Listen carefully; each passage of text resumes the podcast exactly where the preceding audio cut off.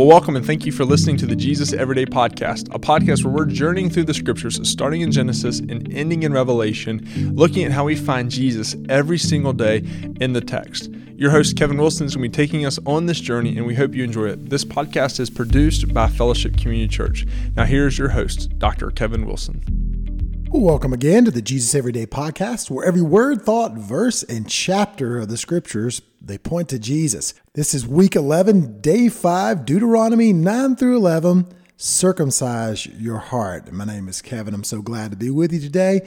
And as always, you can see and access our reading plan in the show notes. As we look today at Deuteronomy 9 through 11, we notice that Moses continues to recount the faithfulness of the Lord and the duty of Israel to follow and to love him.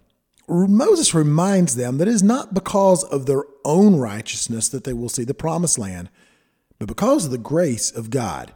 We read in Deuteronomy 9 4 through 5 the heart of this message. Do not say in your heart, after the Lord your God has thrust them out before you, It is because of my righteousness that the Lord has brought me to possess this land. Whereas it is because of the wickedness of these nations that the Lord is driving them out before you. Not because of your righteousness or the uprightness of your heart are you going in to possess their land, but because of the wickedness of these nations, the Lord your God is driving them out before you, and that he may confirm the word that the Lord spoke to your fathers, to Abraham, to Isaac, and to Jacob. The condition of Israel's heart will be very important as they possess the promised land. They don't want to be like Pharaoh and harden their heart. He reminds them that they have a track record of disobedience at this point. Example A, the golden calf that was fashioned.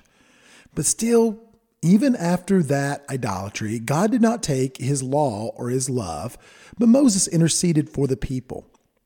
And that because of this, they are to love the Lord their God with their whole being and teach these things to their children. Always remember that the land that they were given was not earned, and their righteousness was not earned at all. Where do we see Jesus in the midst of that?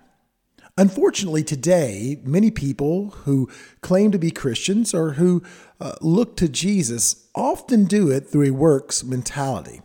They come in some way, whether it be sorrowful or whether it be trying to prove their worth to Jesus, and they bring their efforts and their working to say, Look at me, look what I've done.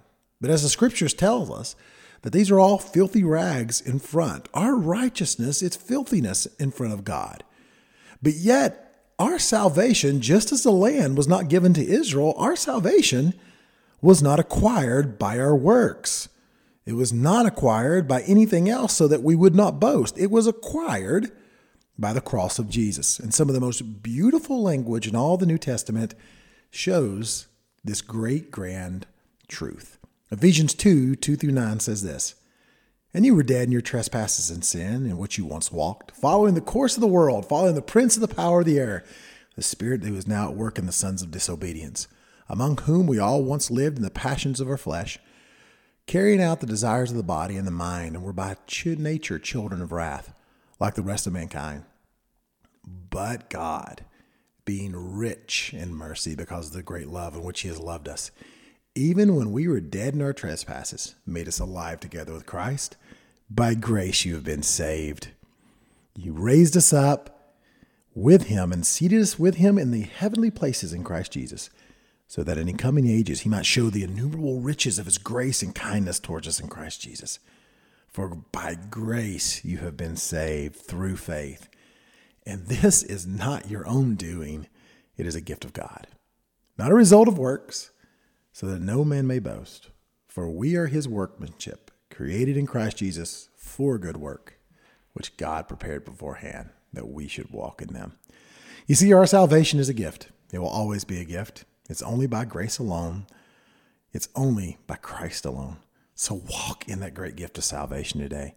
He has prepared good works for you and walk in those good works.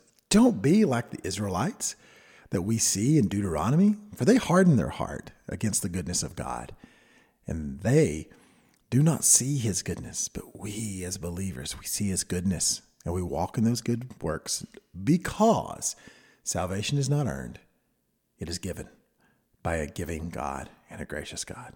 I pray this encourages you today as you continue on the journey through the scriptures on the Jesus Everyday podcast. Join us next week as we'll continue through the Deuteronomy and we'll continue to see the love of God lived out through Christ in the Old Testament. Join us next week for the Jesus Everyday podcast.